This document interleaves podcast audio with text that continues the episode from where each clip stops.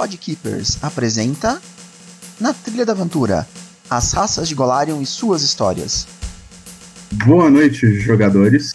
Estamos aqui para começar mais um Podkeepers com Na Trilha da Aventura. Hoje nós vamos falar sobre as raças de Golarion e suas histórias. Aqui comigo hoje eu tenho o GM Carviel. Beleza, pessoal? Se na raça hoje.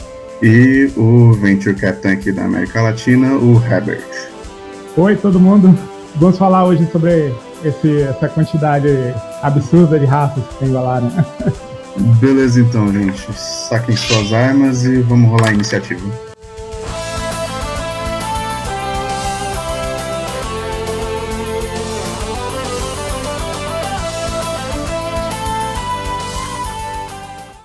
Então, na hora de fazer um personagem, a primeira coisa que a gente faz é escolher a classe e a raça, pelo menos no RPG mais básico de todos. Golarion é um lugar legal. Ele tem as coisas básicas de algum que a gente conhece de alguns sistemas, mas de uma maneira diferente. Vamos fingir que eu não sei porra nenhuma, porque eu realmente não sei. Então, o Caio e o Herbert vão me ajudar a criar o meu próximo personagem aqui. Eles vão me ajudar justamente com o meu problema de raça. Normalmente eu faço humano, então, mas dessa vez eu quero ser um pouco diferente. Se eu quisesse fazer um anão, o que vocês podem me dizer sobre os anões de Golarion? Os anões de Golarion, né? É, eles têm o seguinte mito da criação. Não é necessariamente o que aconteceu de verdade com eles, mas é o que eles acreditam. Que a, a igreja de Torag, né? Que é a igreja dos anões, diz para eles que Torag, o deus dos anões, forjou o mundo, né? Batia com seu martelo no mundo e as faíscas do martelo uh, se batiam contra as rochas e desse, desse impacto entre as faíscas e as rochas surgiram os primeiros anões. Pô, teoricamente, se a missão de Torag, né, que no momento era moldar o mundo, né, fazer um mundo belo, como ele, a visão dele, a missão dos anões, que são os fragmentos do martelo de Torag, é completar a missão dele, é forjar o mundo continuando a obra de Torag.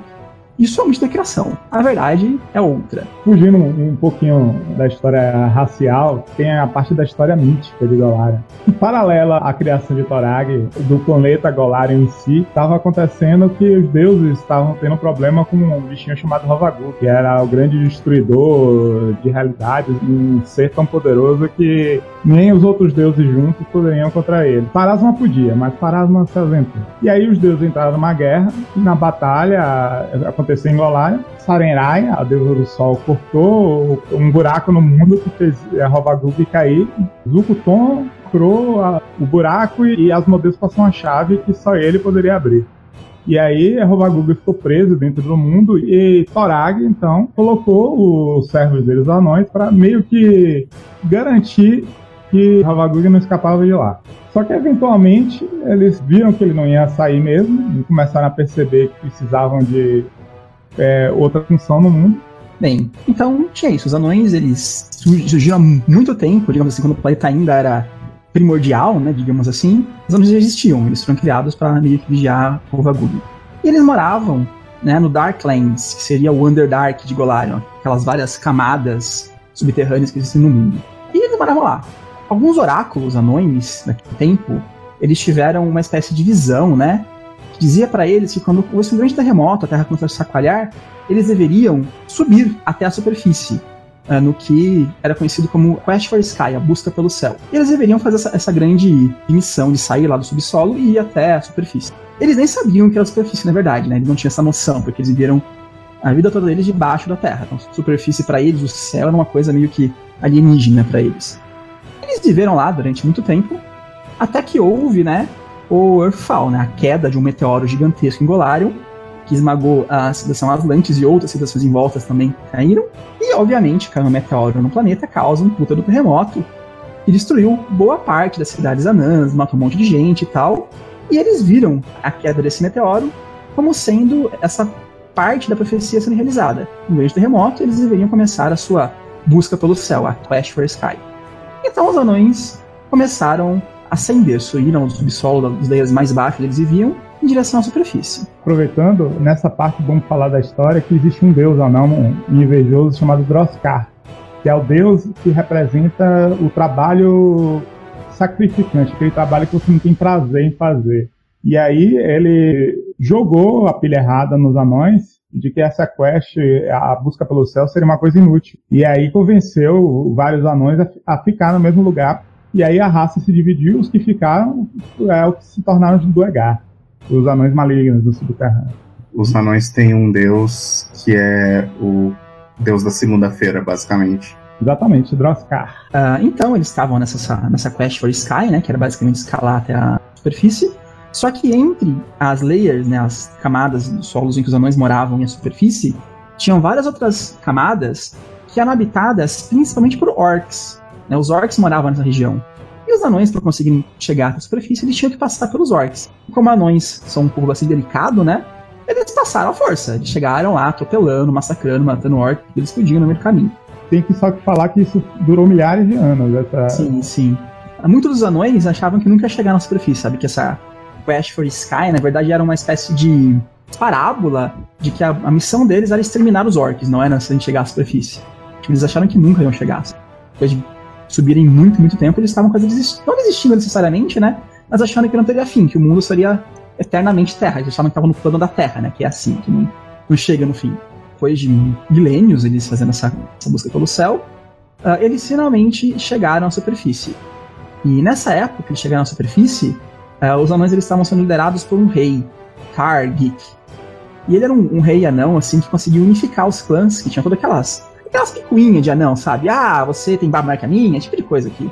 É normal ter. Anões não são um povo sempre unidos, sem essas picuinhas de clãs. Então ele, ele conseguiu unificar os clãs e conseguiu uh, completar essa grande, essa grande quest for Sky e conseguiu chegar na superfície. O que estava acontecendo na superfície nessa época foi que tinha caído meteoro, então ainda estava na era da escuridão, a primeira, que depois teve a Adventure Path Second, mas essa é a grande era da escuridão, que foi mil anos que estava de noite. Basicamente, né, caiu um meteoro na superfície de Golarion, né, e o meteoro jogou um monte de poeira na atmosfera, e essa poeira encobriu a luz solar. Então, durante mais ou menos mil anos, Golarion viveu uma escuridão eterna, noite, noite é, eterna. Não foi, dizem que não foi literalmente, mas é, basicamente o que estava acontecendo foi isso os anões tinham empurrado os orcs, eles estavam acima, né, eles foram lutando com os orcs até chegar na superfície. Os orcs chegaram primeiro. E como os orcs funcionam muito bem na escuridão, eles estavam destruindo os humanos, que ainda eram muito primitivos. Os elfos, depois a gente vai falar o que, o que, que os elfos estavam fazendo, mas eles não estavam disponíveis. E aí os anões se aliaram com os humanos, ensinaram tecnologia, porque precisavam de ajuda para lutar contra os orcs. E aí é que eles desenvolveram essa meio que aliança com a humanidade, sendo parceiros comerciais, parceiros em guerras e tudo mais. O, os anões, eles. Como é que eles diferem dos anões dos outros sistemas de fantasia? Então, o que, que eles têm de diferente? Os anões de Golarion, eles, das raças principais, eles são os que mais são parecidos com os anões de outros cenários. É, não tentaram mudar muito os anões. É mais a presença desse deus Droskar que causou muitos problemas. Tanto é que o, hoje em dia não tem um reino anão unificado. O que na verdade difere mais dos anões são culturas dos anões na atualidade. Porque os anões eles é, acabaram se juntando com os humanos num reino chamado Calistrade, que desenvolveram uma filosofia totalmente baseada no mercantilismo, no capitalismo, na busca por, pelo ouro através de práticas comerciais abusivas relativamente uma filosofia tanto quanto estranha, onde não seguem deuses, seguem como seria hoje os papas da filosofia profissional, essas coisas assim. Eu não me lembro. Pirâmide, né? É, e aí eles formaram esse reino com essa filosofia que não seguem deuses, chamada os profetas de Calistrade. É a única é, reino anão que está assim, prosperando atualmente, que os, os, outros reinos estão em decadência.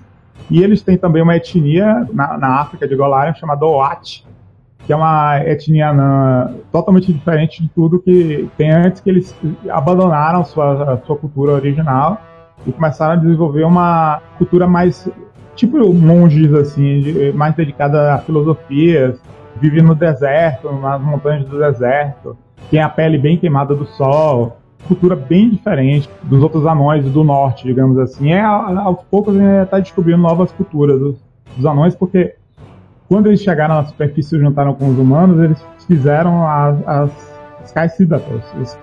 São as 10 cidadelas do céu, que formavam é, os reinos dos anões. Algumas delas foram acabaram sendo dominadas por orcs, outras acabaram se ficando muito distantes, perderam contato. Por isso que o reino dos anões é assim, fragmentado.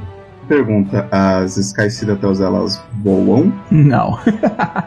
Não, ela só tem esse nome porque elas tinham acesso ao céu. Existem cidades voando em Golária, mas não são elas.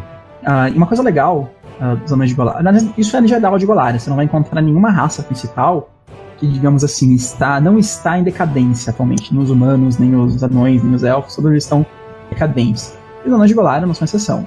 Então eles foram, tiveram esse pico de civilização quando eles conseguiram completar a quest, a busca pelo céu, né, a quest for Sky, pegaram a superfície, criaram essas citadelas do céu e junto com os humanos enfrentaram os orcs. Só que passaram-se muito tempo aí e acabaram perdendo algumas delas para os orcs, uma delas especificamente perdendo para os orcs, acabaram uh, não tendo um rei que conseguisse unificar os clãs novamente. Teve várias questões que, tipo. Mais por causa da influência desse deus Droskar. Sim, Inclusive, sim. teve uma cidadela que, que foi explodida por dentro e se transformou num vulcão. Uau! O último grande reino anão que existiu foi um reino que acabou. parou de existir porque eles eram devotos desse deus, inclusive. Essa parte da cidadela da Anões é bem Senhor dos Anéis mesmo. Tinha aquelas estátuas gigantes com todos os reis na, na face da montanha e tudo mais assim.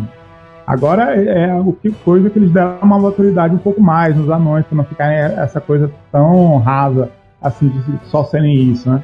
Eles têm toda uma cultura dedicada ao trabalho, consideram a, o trabalho como uma virtude até morrer, eles lá querem que o trabalho seja algo divertido ou que eles obtenham prazer justamente para contrariar a influência de Droskar, que é o deus que quer transformar o trabalho em uma coisa sofrível, que as pessoas não gostam de fazer e tudo mais. É, os anões, eles, tipo, trabalham até morrer. Aquele anão velhinho lá com seus 300 anos, não porque eu não vive, sua de massa, vai trabalhar até não conseguir mais levantar o martelo. Tipo brasileiro atualmente.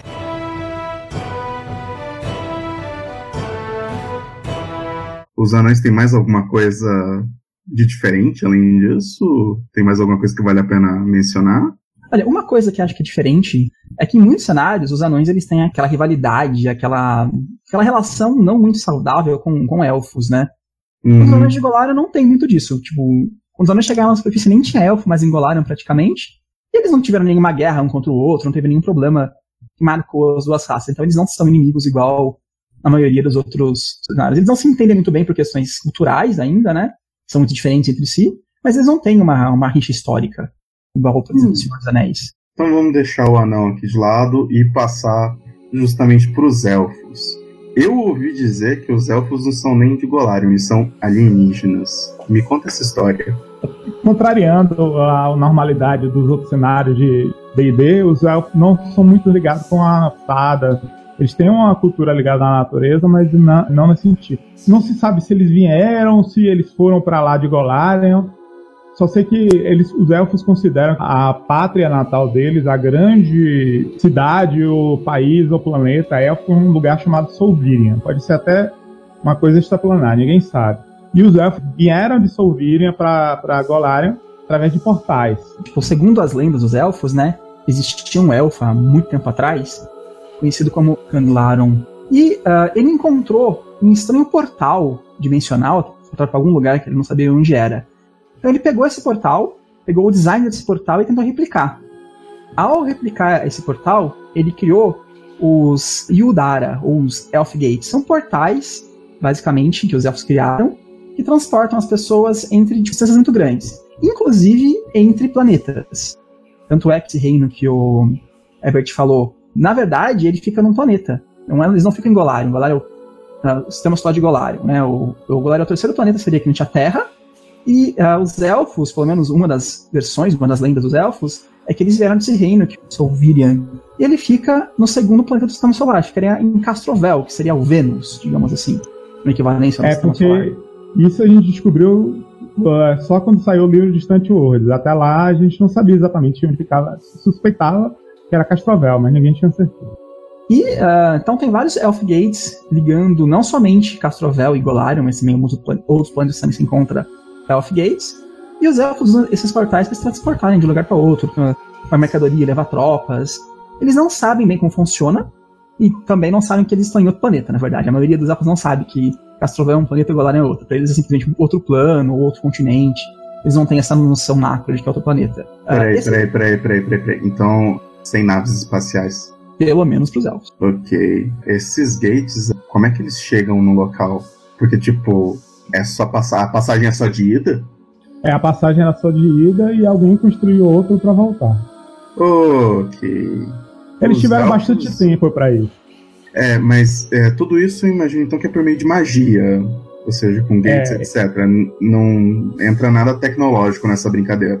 Não, eles. ah, os elfos têm uma cultura baseada na magia e na natureza. Eles podem até, tecnicamente, terem um conhecimento científico avançado, mas em, mais em biotecnologia, em, ervas, na magia da natureza, em fazer é, casas, estruturas baseadas em árvores e coisas assim, mas não da ciência como a gente conhece, nem imagina com ficção científica.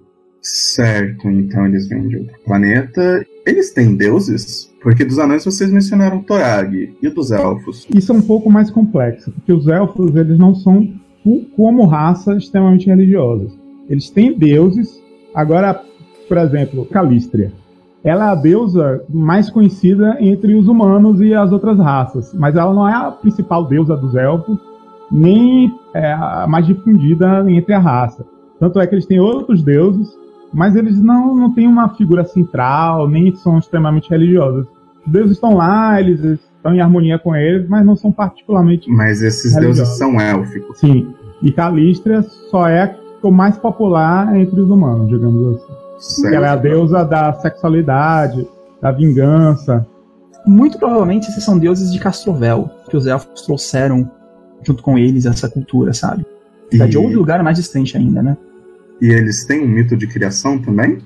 Se eles têm, eles não divulgaram com os humanos. Só se sabe que quando eles chegaram em Golarion, ou quando eles começaram a se expandir em Golarion, ainda era na época das lendas. O mundo ainda era dominado pelos homens-serpente. Eles simplesmente chegaram e começaram a se expandir pelas florestas, nos cantinhos do mundo. Não, não entraram em guerra com ninguém, ficaram na deles, só ficaram observando. Aí o mundo foi evoluindo, evoluindo os humanos tiveram uma ascensão absurda, ajudada por, por alguém, quando a gente chegar no- nos humanos a gente fala. Eliminaram os homens-serpente, depois entraram em guerra. E aí os elfos perceberam, porque eles eram tinham uma cultura muito mais ligada nas estrelas, que o meteoro estava chegando. Aí o que os elfos fizeram? Ó, a gente não é particularmente amigo de ninguém, a gente não é inimigo de ninguém, vamos dar no pé. E aí os elfos eh, se organizaram a raça inteira e foram para um portal e voltaram para Solvirian. Então eles têm o mesmo êxodo que existe em outros cenários. É, só que eles ganharam um pouco essa estigma de fujões, porque logo depois que caiu o meteoro e começou a Era da Escuridão, os orcs surgiram. Então é meio que todo mundo pensou, ué, os elfos fugiram dos orcs. Não, não, não foi uma coisa só por causa do meteoro. E o, o- só que nem todos os elfos resolveram fugir, né? Alguns elfos resolveram ficar porque já tinham um pouco mais de aliança com alguma outra raça, ou porque não gostavam do povo de Solvíria. E aí, algum, cada um deles é, resolveu sobreviver de alguma maneira, e, é- e isso explica vários povos elfos é, em Golarion. Alguns deles tentaram fugir pelo subterrâneo, daí sa- saíram os Drolls. Mesmo esses que fugiram pelo subterrâneo e acabaram se tornando os Drolls, uma parte deles saiu para o outro lado do mundo, que gerou os Elfos do Oriente, que são os Jinin, lá do outro, no continente oriental.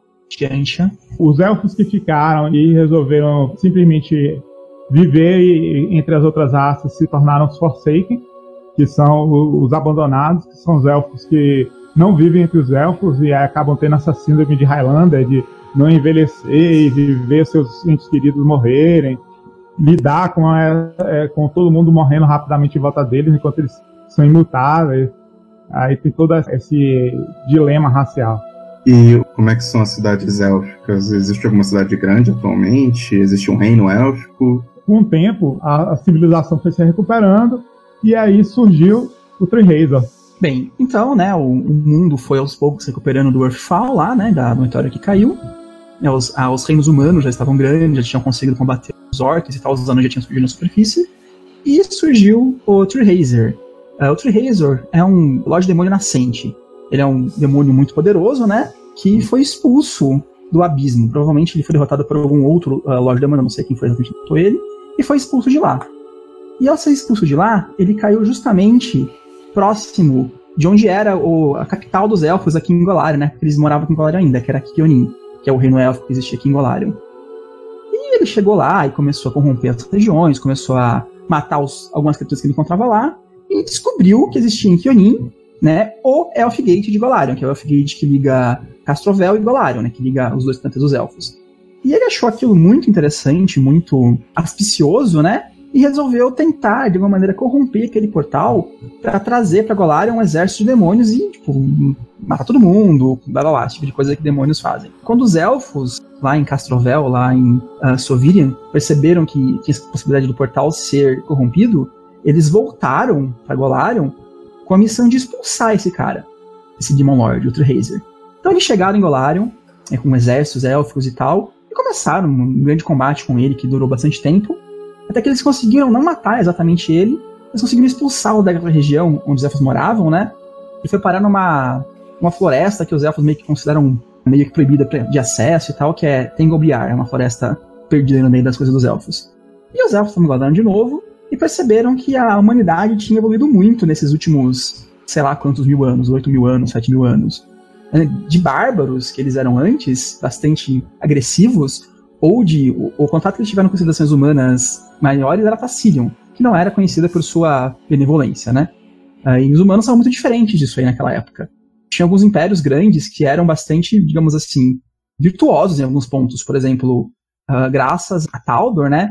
Eles derrotaram o, o Tarbafon, que era um poderoso uh, Lich slash necromante que tinha em Golarion. Criaram uma grande reino de, de cruzados que protegiam os reinos, que era Last Wall e tal. E os elfos viram aquilo e, nossa, os humanos já estão mais civilizados. Eu acho que nós podemos continuar aqui em Golarion agora, em vez de voltar para Strovel. Como é que o, os humanos tratam os elfos nessa brincadeira? É, o que foi um problema quando eles voltaram é que resolveram reocupar todos os reinos antigos. Só que alguns deles já estavam meio que sendo ocupados por humanos. Então, em muitos lugares, os elfos chegaram expulsando todo mundo, fechando florestas inteiras, e aí gerou uma desavença com os humanos, que os humanos tinham já o estigma de, nas lendas mais antigas dele, que os elfos tinham abandonado o mundo. Então eles se sentiam no direito, ó, vocês largaram para trás, agora era nosso.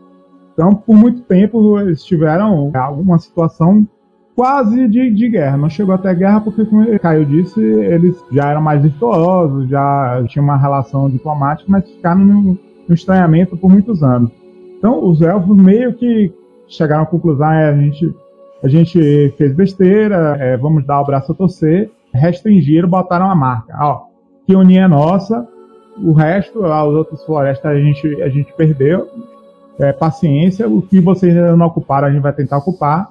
Eles não são tão, digamos assim, restritos quanto os outros cenários. Eles mantêm uma, um bairro inteiro na capital deles, só para ter contato com as outras raças e tal mas eles estão é, ainda na situação, estamos aprendendo como é esse mundo novo que a gente não conhecia, vamos estudar com calma, só que nisso já está há milhares de anos, né? Então todo mundo fica um pouco irritado com essa velocidade lenta do, dos.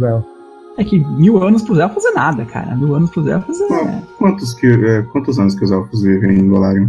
Um elfo que morra jovem é 700, mas pode viver assim o Matusalém élfico até 1200.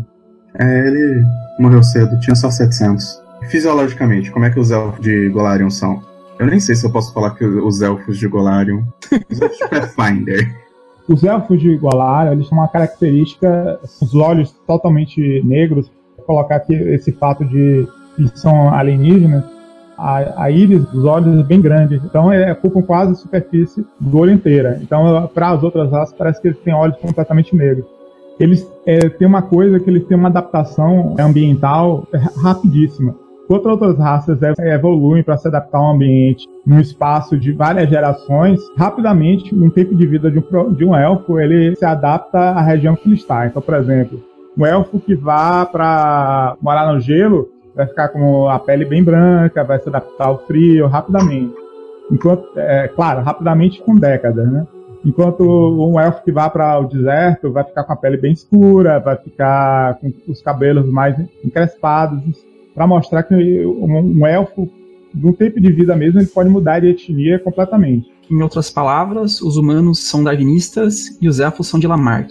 Mais ou menos. Uma pergunta: elfo dorme? Em Golarion dorme. É, eles tomaram essa decisão de propósito, porque toda hora eles colocavam camas no, nas casas dos elfos, aí ah, eles dormem, pronto, acabou. Eles ainda são imunes à magia de sono, estaticamente falando, mas eles dormem naturalmente, sim. Uma coisa que eu acho legal nos elfos de Golarion, diferente dos elfos padrões de D&D, eles são maiores que os humanos. Pegar o livro do jogador, você vê aquela, aquele desenho clássico, né, com as raças. Tem humano, elfo, não, blá blá blá. Lá você vai ver que a raça mais alta é o meio orc, depois o humano, depois todo mundo é baixinho. O elfo é baixinho, o anão é baixinho. Em Golarion, não. Os elfos são maiores que os humanos. Eles são esbeltos ainda e tal, mas eles são maiores. Vai falar spoiler? Se um elfo de Golarion se torna mal, ele tem a chance de se tornar um Droll.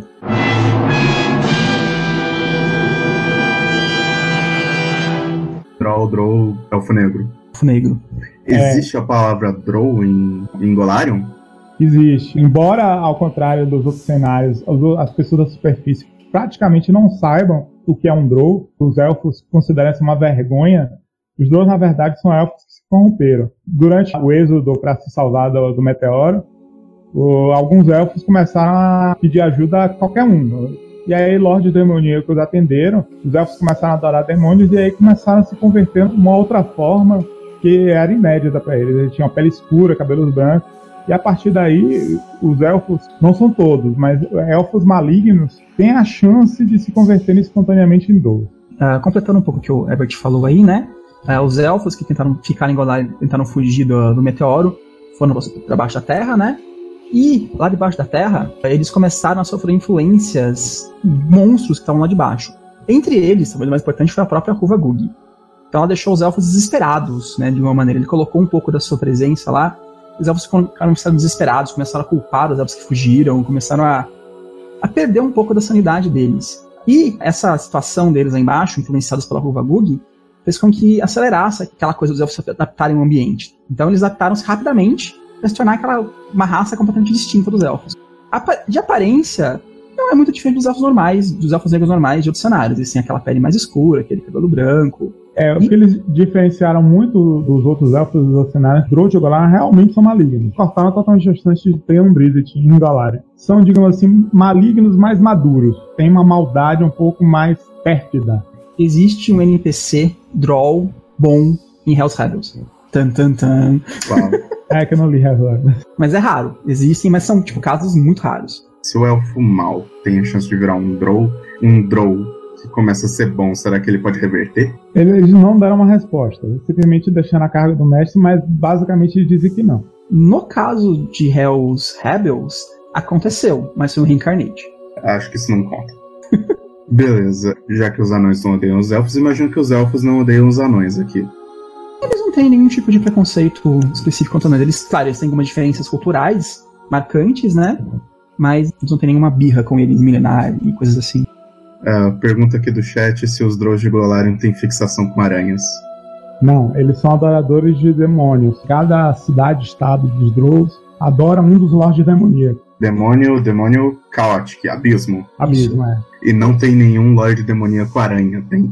Não. Tem só o gafanhoto lá bizarro. Tecnicamente, Ravagug pode ser considerado uma aranha, mas eles não são particularmente adoradores de Ravagug. É, eles, eles foram influenciados por ela sem saber, né? Aí quando eles já estavam meio malignos, meio corrompidos e começaram a causar lá no, nas Darklands, começaram a devastar as outras raças que eles tinham lá, os Dueglar, os Dirro e tudo mais.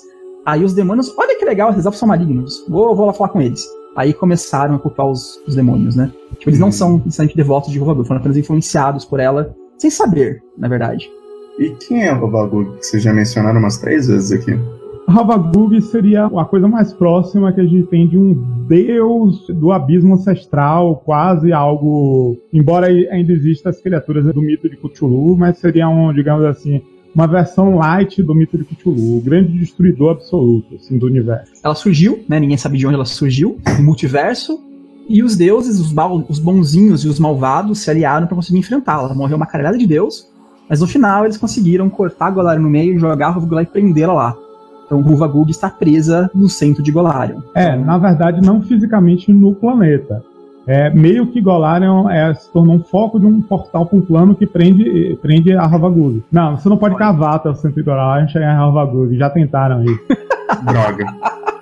Inclusive, quando o Ruvagug, digamos assim, consegue se livrar um pouco da prisão e consegue influenciar o mundo, surge criaturinhas fraquinhas, tipo Terrasque, sabe? Cria de Ravagug. O Tarrasque é só o mais recente, mas já houveram outros. E vocês falaram que todos os povos aqui estão em decadência. Qual que é a decadência dos elfos aqui? É que os elfos, eles não se reproduzem muito, né? Elfo demora muito tempo para se reproduzir. Então eles já chegaram no ápice da civilização deles, há muito tempo atrás, há 9 mil anos atrás, quando os humanos estavam começando a, a se tornar uma civilização, os elfos já estavam no ápice da civilização deles. Desde então eles não evoluíram mais. Eles não sabem muito fazer elf gates, por exemplo, sabe? Então eles não necessariamente perderam o que eles tinham, mas eles não conseguem subir mais também. Eles estão, digamos assim, há muito tempo já, 8 mil anos, no topo da civilização deles. Eu já vejo que os elfos mais são, digamos assim, de boístas. Eles não estão em guerra com ninguém, não, é, não tem interesse de conquistar ninguém, não tem interesse de fazer nada, só estão aqui de boa. Por isso que eles não aparecem muito é, você vê mais os Forsaken andando entre os humanos. Os elfos não foram criados entre elfos. Os elfos ficam todos de boísta, assim, em pioninha, ah, a vida é boa. Uh, mas vocês têm mais alguma coisa para adicionar sobre os elfos? Só falando rapidamente sobre as etnias, como eu falei, eles se adaptam rapidamente. Eles têm uma etnia africana chamada Kujaê. São os elfos que abandonaram de vez a cultura soveriana e se dedicaram às culturas dos povos que eles acharam em, em Moanja, né? O equivalente ao elfo selvagem, os outros cenários. E tem também, é, eu esqueci o nome, mas é, são os elfos que seriam os equivalentes ao Sylvanest Dragonlance. Eles vivem é, tentando eliminar o legado de Aslante, que seria a Atlântida dos humanos. Eles usam máscaras o tempo todo, ninguém pode ver os rostos deles. Eles vivem baseados em uma torre gigantesca que existe na costa do litoral que vai em direção a Atlante. E eles tentam impedir que as outras raças eh, descubram qualquer coisa dos Atlantes devem aparecer na Adventure Path que vai ter a partir de agosto, né? Que é os Ruins of Atlante. Então, vamos lá, gnomos. Eu ouvi dizer que gnomos tem uma história interessante aqui também. Eles não são exatamente desse mundo também, mas não são alienígenas que nem os elfos. É, os gnomos são a raça que fez mais sucesso pela inovação em Golarion. Os gnomos sempre são, foram considerados essa raça de anões, mas fala diferente, senão os gnomos engraçadinhos de WoW. Em Golarion eles tentaram fazer uma coisa diferente. É, tem um pouquinho do gnomo de WoW, mas é, eles são o, o povo que é relacionado ao mundo das fadas em Golarion. Em algum momento, 8 mil anos atrás, simplesmente os gnomos apareceram em Golarion do nada. Sábios determinaram que eles tinham vindo do primeiro mundo, que seria o mundo das fadas. Lá no mundo das fadas eram considerados imortais. Quando eles chegaram aqui, eles chegaram mortais. Então, os gnomos enlouquecidos por aí acabaram morrendo de mil maneiras, até alguns gnomos que sobreviveram Aqui a gente morre, vamos tomar um pouco mais de cuidado, né?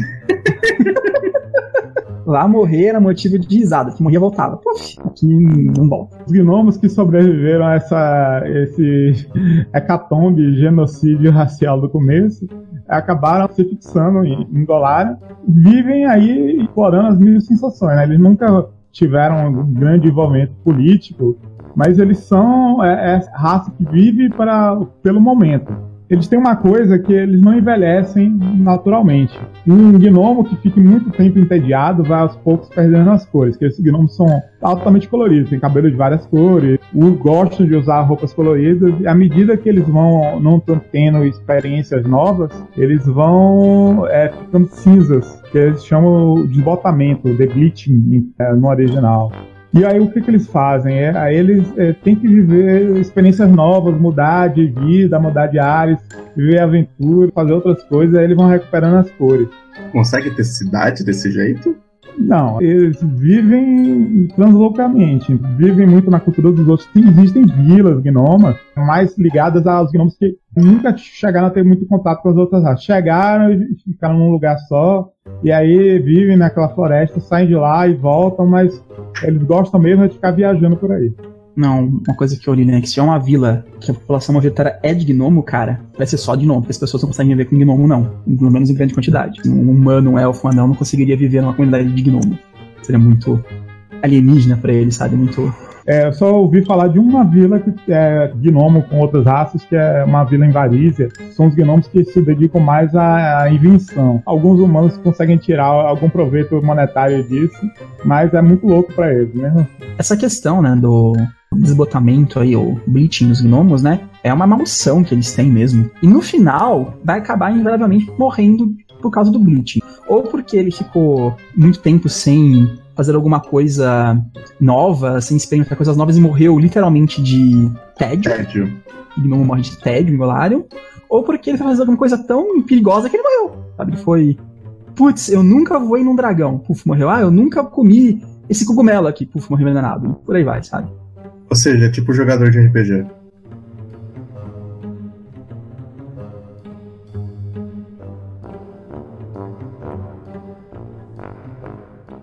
E o, recentemente, no livro que saiu mês passado, que foi revelado exatamente a origem dos gnomos, né?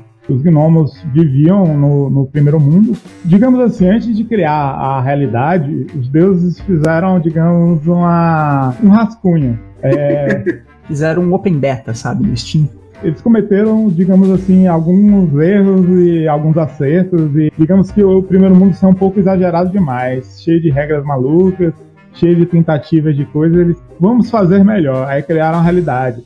Só que, digamos assim, o primeiro mundo ficou assim escondido atrás da realidade e acabou se ressentindo bastante dos deuses, que eles foram abandonados, mas eles têm essa existência perpétua, que são imortais, a mortalidade só foi criada na realidade. O primeiro mundo seria o mundo das fadas, um mundo onde a criatividade impera, porque foi um momento de os deuses estavam criando tudo, então é cheio de energia da vida, da criatividade, da imaginação e tudo mais, assim por isso que é o mundo das fadas. E lá, das criaturas primordiais que, que se assemelham ao nível de poder dos deuses, que são os Eldest, que seriam muito parecido com os perpétuos de Sindman, ou se não, os mais antigos, ou alguma coisa assim ele é o patrono dos gnomos e existia a deusa Farasma, a toda poderosa senhora do destino lá que controla a vida e a morte. E ela que faz o julgamento de todas as almas, ela que é, decide onde cada alma vai depois que morrer. E ele, pô, essa brincadeira é interessante, vamos fazer aqui também. E aí foi, roubou uma parte do sistema de julgamento das almas e começou a fazer uma brincadeira com os gnomos de que eles morriam e eram julgados e iam para receber a recompensa final dele. E Farasma viu aquilo, achou uma, uma ofensa o roubo, e é uma ofensa eles brincarem com o trabalho sério que ela faz. Não se sabe o que, ela, o que aconteceu com esse Aldeste, ele sumiu. O pessoal presume que ela matou e julgou para ele ver como é o processo do lado de dentro. Né? E os gnomos, ela, ah, vocês querem aprender como é que morrem? Ah, então, peraí, jogou eles no plano mortal e transformou eles em mortais. Por isso que eles chegaram totalmente desavisados. Beleza, da próxima vez eu vou chamar Farasma de a recalcada. Não fala isso não, que ela vai julgar todo mundo. Ela, igual a morte de Sandman. É a última que vai apagar a luz do universo, bota as cadeiras em cima da mesa e fecha a porta. Não deixa de ser recalcada só por causa disso. é, bem, então se esse Eldest sumiu, tem Gnomo Clérigo? o Gnome experimenta de tudo, inclusive a religião. Então ele veio, os deuses das outras raças. Existe um deus gnomo, mas foi um deus que virou deus depois deles virem pro plano mortal. Eles não têm deuses originais deles. Eles podem uhum. adorar os Eldest como se fossem deuses, mas não. Os clérigos geralmente são clérigos de outros, outras eh, raças. E em termos de aparência, como é que são os gnomos? Tipo, fora a parte colorida. Ah, eles não têm uma diferença de grão padrão de fantasia, então eles são pequenos, eu acho que são menores que os Halflings, se eu não me engano. Aí tem aquelas orelhas um pouco mais pontudas, mas não tanto. Eles têm a pele colorida, às vezes também e tal, o cabelo bem desenhado e colorido também. Mas eles não são muito diferentes do grão normal de fantasia, sabe? Como é que eles agem com relação a outras criaturas que. E, tipo, tem outras criaturas que a gente considera fadas entes, dríades, sprigans, etc. Tudo isso vem desse First World também? Vem, vem sim. Né? Tipo, os gnomos de Golarion, né? Desenvolver essa, essa questão de vamos tentar viver ao máximo para conseguir fugir do bulletin. Os espinhos são gnomos também que vieram no First World, mas que eles tentaram se ligar à natureza, né? Conseguiram usar essa conexão natural que eles tinham como fadas, como mundo natural, e nisso eles foram corrompidos por poderes malignos. E nisso eles eram os Springers eles são meio que uma, um braço dos gnomos que vieram no First World. E tem os Sniblings, né? Eu chamo de Svirnig. Os gnomos das profundezas. Além dos gnomos, outras criaturas faéricas né, do First World vieram para Golarion. E algumas delas são malignas. Aí alguns gnomos, sabendo que existiam essas criaturas e que elas eram malignas, eles foram para as profundezas também para combater essas criaturas e impedir elas de chegar à superfície e fazer mal à população nativa de Golarion. Eles viraram os gnomos da profundeza. Então, em vez de tentar explorar coisas novas, eles dedicam essa enfrentar o, o, o desbotamento enfrentando essas criaturas. Isso é uma outra filosofia de como lidar com isso. É, existe, inclusive, um, uma criatura que seria o equivalente ao Lich, que é o Desbotado. É um gnomo que, quando vai morrer por desbotamento, ele vira a chavinha, não se sabe ainda o motivo, e ele acaba passando a viver do desbotamento, se transforma uma criatura sem emoção, que quer sugar a vida dos outros, como um vampiro suga o sangue, ele suga a felicidade, a criatividade. É, tipo o meu chefe. É, pode ser. Ele é baixinho?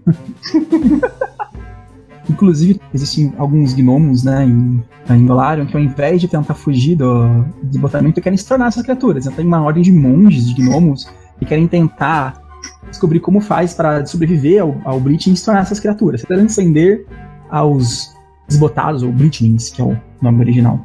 É porque tem um, um monstro e tem a, o Bleachling, que é, é, uma criatura que ficou no equilíbrio do desbotamento. É, por acaso outras criaturas faéricas também têm esse desbotamento, ou só os gnomos? Só os gnomos, porque eles têm essa relação com a mortalidade que é estranha. Eles não foram criados para serem mortais, eles receberam a mortalidade na força, então é uma coisa que é única a eles. Por isso que eles não são é, ligados com as outras fadas diretamente, porque as outras fadas não conseguem conviver com os gnomos, porque, pô, eles são mortais. Como é que pode? Eu não, não consigo mais viver com vocês. Vocês são muito coitadinhos, não, não, não aguento ver vocês mortais. E o que acontece quando você mata uma fada, uma dessas fadas no mundo material? Ela morre mesmo? Não, é, as fadas mesmo elas reaparecem no primeiro mundo. O que existe com os demônios e outsiders nos outros cenários, que em Golarion os outsiders morrem de vez. Né? É, quem é que tem essa imortalidade e ir pro, pro primeiro mundo são as fadas. E se tem mais alguma coisa para adicionar sobre o, os gnomos? Os derros são gnomos? Acho que não.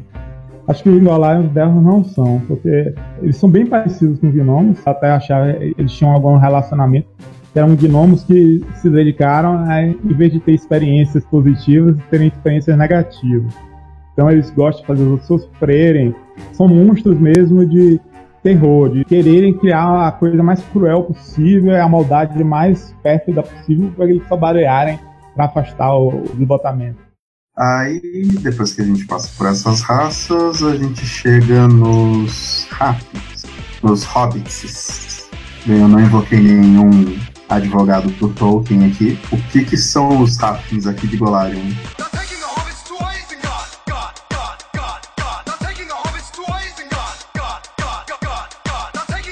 Halflings não têm muita história, digamos assim, de maneira geral. Eles são uma raça que sempre esteve associada aos humanos de alguma maneira ou de outra. Então tinha uma grande civilização humana e existiam os Halflings que de alguma maneira trabalhavam para aquela civilização, às vezes escravizados, às vezes não, sabe? nunca foram exploradas qual é a origem dos Halflings aqui de Golarion. Sempre existiram de alguma forma ou de outra associado aos humanos. Eu tenho certeza que é alguma coisa bizarra que a gente vai ficar horrorizado. Provavelmente a gente vai descobrir que o humano, na verdade, é um Halfling atroz. Verdade. É uma possibilidade.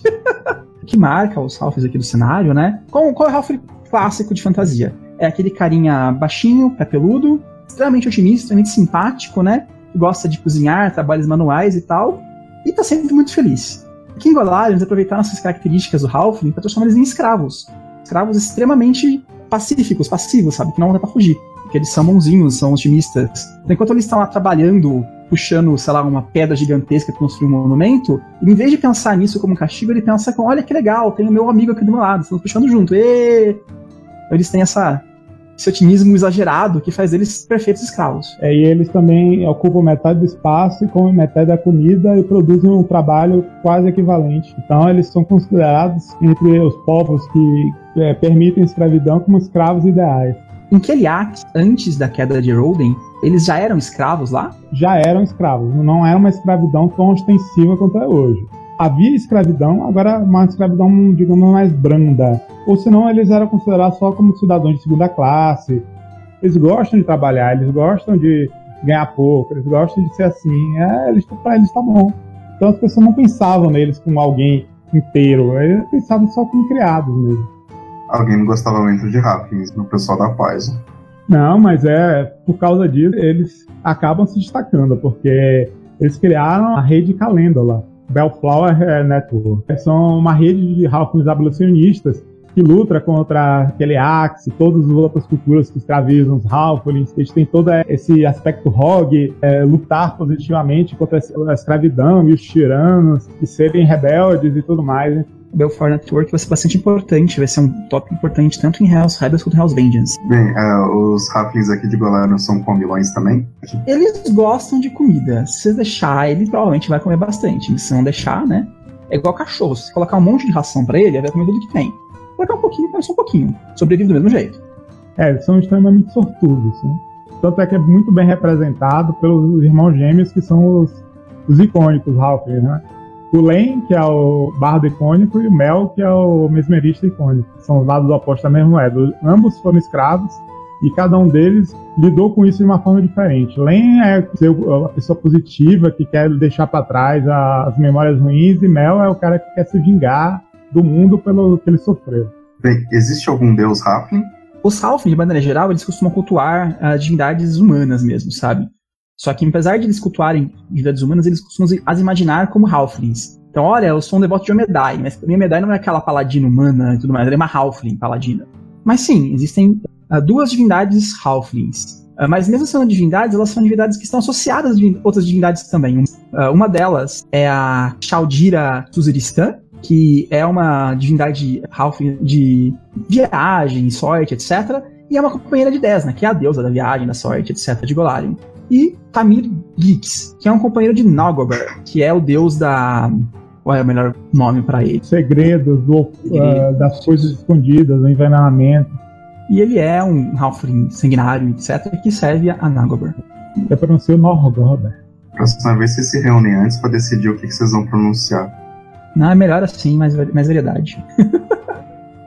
é, reino, Halfling, cidade, ao contrário dos outros, Halflings realmente não tem uma cidade. É, eles podem ter comunidades, Halfling. Na cidade tem um bairro, Halfling.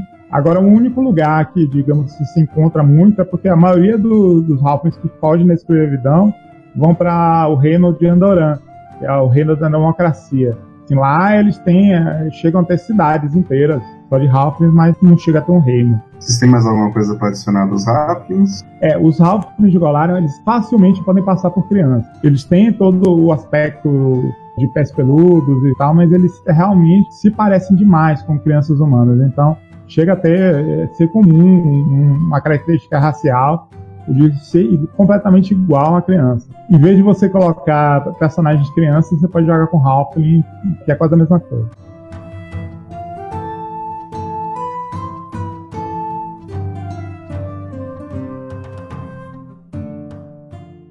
Bem, das raças básicas do sistema de Pathfinder, acho que só tá faltando falar dos meio-elfos e dos meio-orcs. E os humanos, mas o humano criaram tanto em time em Pathfinder que a gente tá deixando para outro podcast. Mas para variar, o humano pode com tudo. Por que, que eles separaram exatamente os meio-elfos e os meio-orcs? Além de ser uma separação básica, eles criaram alguma história para eles? Apesar de eles terem essa origem parecida, eles sempre trataram os meio-elfos e, o, e, os meio-orcs de uma forma diferente. No caso dos elfos, os elfos de Golarion, é por causa da muita influência né, de Calístria, eles têm uma sexualidade bastante aflorada. Então, tipo assim, os elfos gostam de fazer sexo casual, digamos assim. E hum. às vezes existiram através da história, vários elfos que resolveram aprimorar a raça humana transando com ela. Então, é.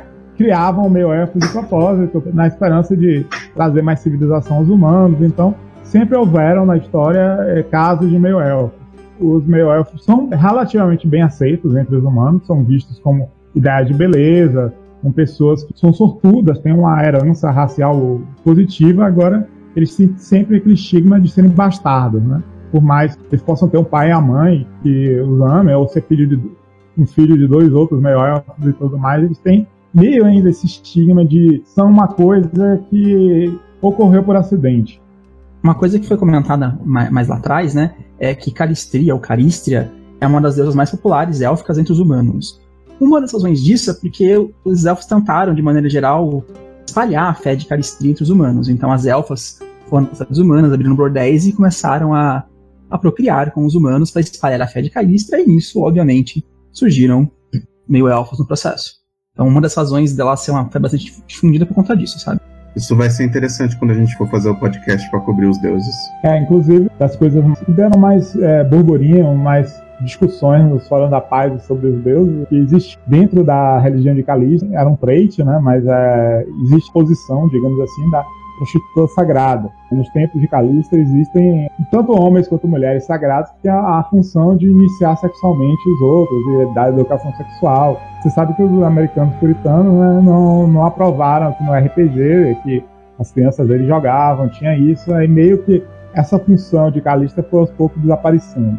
Ah, sacanagem. Essa ideia da prostituta sagrada é algo interessante de se estudar. A pena que os puritanos fizeram isso. Um dia a gente discute isso aqui. E os meio-orcs é muito feito de propósito. Os orcs, eles, ao contrário dos outros cenários, os orcs eram quase animais irracionais que foram criados pela presença de Rovagug. Mesmo ele não estando lá fisicamente, o plano que ele está preso ressoa com o subterrâneo de Golária. Isso influenciou as criaturas do subterrâneo, surgirem os orcs. Os orcs meio se consideram é, crias de Rovagug também. E eles eram quase animais irracionais que viviam no subterrâneo e predavam a cidade dos anões. E os anões começaram a lutar contra os orcs, expandir o território, lutar contra os orcs. E aos poucos, de tanto apanhar, os orcs foram aprendendo a lutar, a, usar armas, a civilização dos anões. Eles aprenderam a, a, uma civilização de tanto apanhar dos anões a lutar de volta, só que eles foram perdendo, eles levados para a superfície, até que eles chegaram na superfície mesmo e, e acharam o mundo destruído lá pela queda do meteoro e começaram a escravizar os humanos e destruir tudo em volta até que os anões chegaram, botaram eles no lugar e os anões é, ensinaram muita coisa da guerra para os humanos também e os orcs acabaram restritos a um reino chamado Belkzen, que fica lá no, no meio do deserto, das montanhas, num lugar distante de tudo. Os orcs são uma civilização extremamente militar, dominam muito a arte de máquinas de guerra, têm uma cidade chamada Lucote, que é dedicada à criação de máquinas bélicas, tecnologia militar e tudo mais. Eles se, se reúnem em tribos, as tribos de, dos orcs delimitam bastante as tribos e tudo mais. Só que eles são realmente dedicados à destruição. Eles acham que nasceram de Rovagug e têm a função de destruir tudo em volta deles e guerrear eternamente e tudo mais. Então, para melhorar a parte tática, posição de comando, eles notaram que um pouco de sangue humano produzia soldados mais inteligentes. Então, eles começaram a realmente sequestrar humanos, não só sequestrar para estuprar ou para cruzar com as orcs e coisas assim.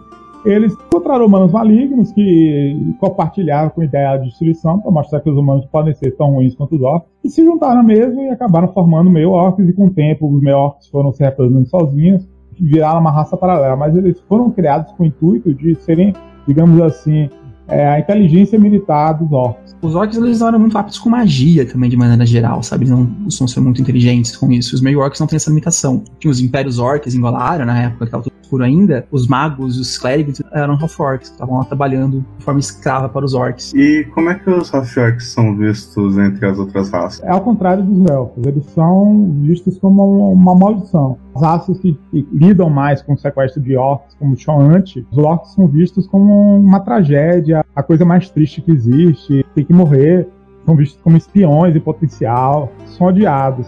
Tanto é que os meio-orcs geralmente eles emigram para países bem longe dos orcs, onde tem coisas piores, por exemplo. Muitos orcs gostam de Peleax porque, como lá tem muito Typhling por causa da influência dos diabos, lá eles são vistos como coisas normais. Então eles tem a oportunidade de viver mais é, tranquilamente, sem que as outras pessoas tenham muito preconceito em relação a ele. Então varia. Alguns lugares são odiados, outros lugares são vistos quase normais. Quando o Império de Taldor, um dos primeiros impérios que cresceram, começando a ficar grandes depois da, do meteoro, né? Começou a realmente se expandir, ele começou a tomar muito território e, tipo, eram lugares habitados por Half-Orcs e Half-Orcs naquela região. Então eles chegaram e começaram a expulsar os orcs, começaram a matar os orcs de maneira bastante, assim, eh, genocídio, sabe? Então, muitos dos reinos que, de certa forma, são fruto de, de Taldor, são reinos que se de Taldor, eles têm esse certo ranço cultural contra, contra orcs e half-orcs ainda hoje. Seria mais ou menos, sabe, colonização da América, chegaram os espanhóis e começaram a matar os índios. Foi uma coisa... Taldor expandiu e começou a matar de maneira brusca muitos orcs e tomar o território deles. É, e os orcs já foram bucha de canhão de muitos mega vilões de Golarion. Já foram servo do Spiritarnet, já foram servo de Casavon. Vários mega vilões chegaram lá, pegaram uma tribo lá de Belkzen e saíram quebrando tudo. Belkzen, inclusive, é o nome de um grande warlord orc, né, que conseguiu unificar as tribos para conseguir tomar uma das anãs lá, que existia no meio de, do lugar que a gente chamou Belkzen depois. O Belkzen é um, um grande orc, né? e tomou aquela região para ele. Por isso que o lugar chama Belkzen. Os orcs e os meios orcs, eles têm algum deus que eles veem como patron god deles, o deus principal? Vem muito é, Hovagug como um grande deus primordial, mas eles têm famílias de deuses, um panteão, um orc. Inclusive, as outras raças não tem tanto uma presença de, de um panteão, agora são vistos todos como deuses bem menores. Assim cada um representando as facetas da raiva do orc. A raiva explosiva, a raiva controlada, a raiva vingativa, a raiva escondida, essas coisas assim. O Gorgon, uh, que é um, um, deus, um dos principais de Golarion, né? Ele é um, é um half-orc. É dito que quando os humanos e os orcs lutaram pela primeira vez, no campo de batalha, todo o sangue foi derramado e a única coisa que restou foi uma armadura repleta de sangue, daí nasceu o Gorum. Bem, a gente está aqui no finalzinho do podcast. A gente tinha planejado falar sobre mais raças, mas eu queria deixar esse espacinho para o pessoal que está seguindo a gente fazer mais perguntas. Então, povo, vocês têm perguntas para a gente? Só para avisar que uh, humanos a gente vai tratar isso em outro podcast e aparentemente todas as outras raças vai virar um outro podcast ainda. Eu não esperava que isso fosse levar tanto tempo. É, porque as raças principais é, tem muito conteúdo. As outras raças, pode até falar em outro podcast assim, mais rápido, porque realmente só são opções de jogadores, né? Não tem muita presença na história. Então, Herbert, o Reino dos Orcs é só Belkzen ou eles têm algum outro lugar? Primariamente é só Belkzen, agora eles estão ainda no subterrâneo, que o subterrâneo de Golarion é as Darklands, é quase um continente próprio subterrâneo, né? Então, eles ainda têm comunidade lá, mas na superfície é o foco é Belkzen e ilhas isoladas para serem aventuras de primeiro nível ao redor do mundo. o Foxlaw quer saber se os Goblins têm história legal. Tem. É, os Goblins é o seguinte. É... Não, não, não, não, não, O Goblin vai ficar pra próxima. Ele só quer saber se tem história legal. Tá, eles têm um mito racial, mas basicamente são essas coisinhas loucas, é, loucas mesmo. Que o Goblin é o, o bichinho de pelúcia da Paizo. É, eles têm uma revista em quadrinhos própria só dos Goblins, então dá pra ver que tem muita história.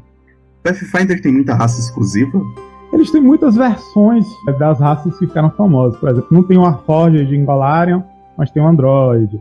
Não tem um Avariel em Golarion, mas tem o Sirix. Aqueles pássaros. É, eles têm um, um equivalente para é, muitas das raças do cenário, mas são diferentes. Eles têm algumas raças bem originais, principalmente as raças orientais, que tem a, a Kitsune, que é uma coisa que é relativamente única de Golarion. Tem o, o Nagaji. Ah, os Sansaran são muito diferentes de quase tudo também. É, o Sansaran é bem único. Ah, o Gustavo aqui também perguntou que das raças que a gente falou hoje, se elas se espalham muito pelo cenário ou se ficam mais restritas aos reinos deles. Golarion é visto como um cenário dos humanos. Então eles têm realmente grande parte da história, tanto é que a gente falou da história do cenário, uma história mais mítica, mas a história política atual é muito mais desenvolvida pelos humanos. A maioria fica na deles. Só os, Halflings, os pequenos, né, os Halflings e os gnomos se metem em todo lugar, basicamente ficam na sua. Mas isso também, né, como aproveitando a pergunta do Paveloso aqui, é mais nessa região do Inner Sea que os humanos são mais dominantes. Em outros continentes talvez não sejam tão dominantes assim. A gente não, não são tão explorados ainda pela Paizo. Os outros continentes não tem muito o que falar sobre eles ainda. Tá começando a surgir, né? A gente sabe basicamente que é, como mais ou menos deve ser Arcádia, como deve ser o resto de Garundi, que é a África. É, a gente tem algumas informações agora sobre Casmaron e eu, sabe bastante dos reinos orientais. Os humanos sempre são importantes, nunca é, não tem um lugar que não existe humano, mas as outras raças são mais presentes no, nos outros continentes do que Abstan. O humano é uma praga mesmo. A pergunta do Superior 27 aqui eu não tenho exatamente muito como a gente responder, porque os continentes novos não têm muita informação ainda, então a gente não sabe exatamente se eles têm deuses próprios. Tem algumas coisas que diferem quando você mexe com as outras etnias humanas, mas com as raças eu não tenho tanta certeza. Provavelmente vai ter. Não só deuses próprios, como outras coisas que não são exatamente deuses filosofias, coisas que não são nem deuses, nem é, espíritos superiores e coisas assim vai ter muita coisa nova que eles estão explorando justamente a, as culturas da Terra, né? Então eles estão é, dando voz a outras formas que não sejam só deuses. O Paveloso aqui perguntou também se tem tensão de guerra interracial. E o Shadowcast aqui já está mencionando o próximo Adventure Path, que a gente vai ter uma guerra com os Hobgoblins, não é? É, Iron Fang Invasion. É, os Hobgoblins são, digamos assim, a raça que ficou faltando. Porque a gente tem o reino dos orcs, os hobgoblins deveriam ser a grande cultura militar de Golarion, seria uma máquina de guerra. Porque os orcs, apesar de tudo, são caóticos, né? Eles são militares, mas acabam guerreando mais entre si do que contra as outras raças. Enquanto os hobgoblins seriam a a grande ameaça. Só que no, o único reino dos Hobgoblins ficou no, no continente oriental. Essa Adventure Path vem para explicar qual é o papel dos Hobgoblins no, no mar interno. É, no final das contas eles não uniram as raças goblinoides como fazem em outros cenários, né? Que não. normalmente você tem Orc, Hobgoblin, Goblins, tudo junto, sem contar algumas outras coisas, né? Que acabam aparecendo, tipo, todo mundo junto num buraco só. Tem Gnolls aqui também, não tem? Tem, é mais em Garundi. Eles são uma raça que vive no deserto, são, digamos, os, os maiores escravagistas. Eles perambulam capturando humanos e negociam escravos. Eles são uma grande fonte de escravos em, em digamos assim. Completando um pouco a pergunta do, do Fabuloso, né? Uh, por exemplo, os elfos e os Drolls vivem em tensão constante, sabe? Os elfos, eles cercaram lá o, uma das entradas pro Darklands e, tipo, tenta ao máximo impedir que as pessoas saibam que existam Drolls no mundo. Parar. Tem uma pergunta legal. Existe uma cidade Droll que nem Mesoberranzan? Existem três. Mas tipo do, do nível de Mesoberranzan, assim, um bagulho existe, gigantesco. Existe uma, uma aventura praticamente dedicada a explorar uma cidade dessa. Ah, legal.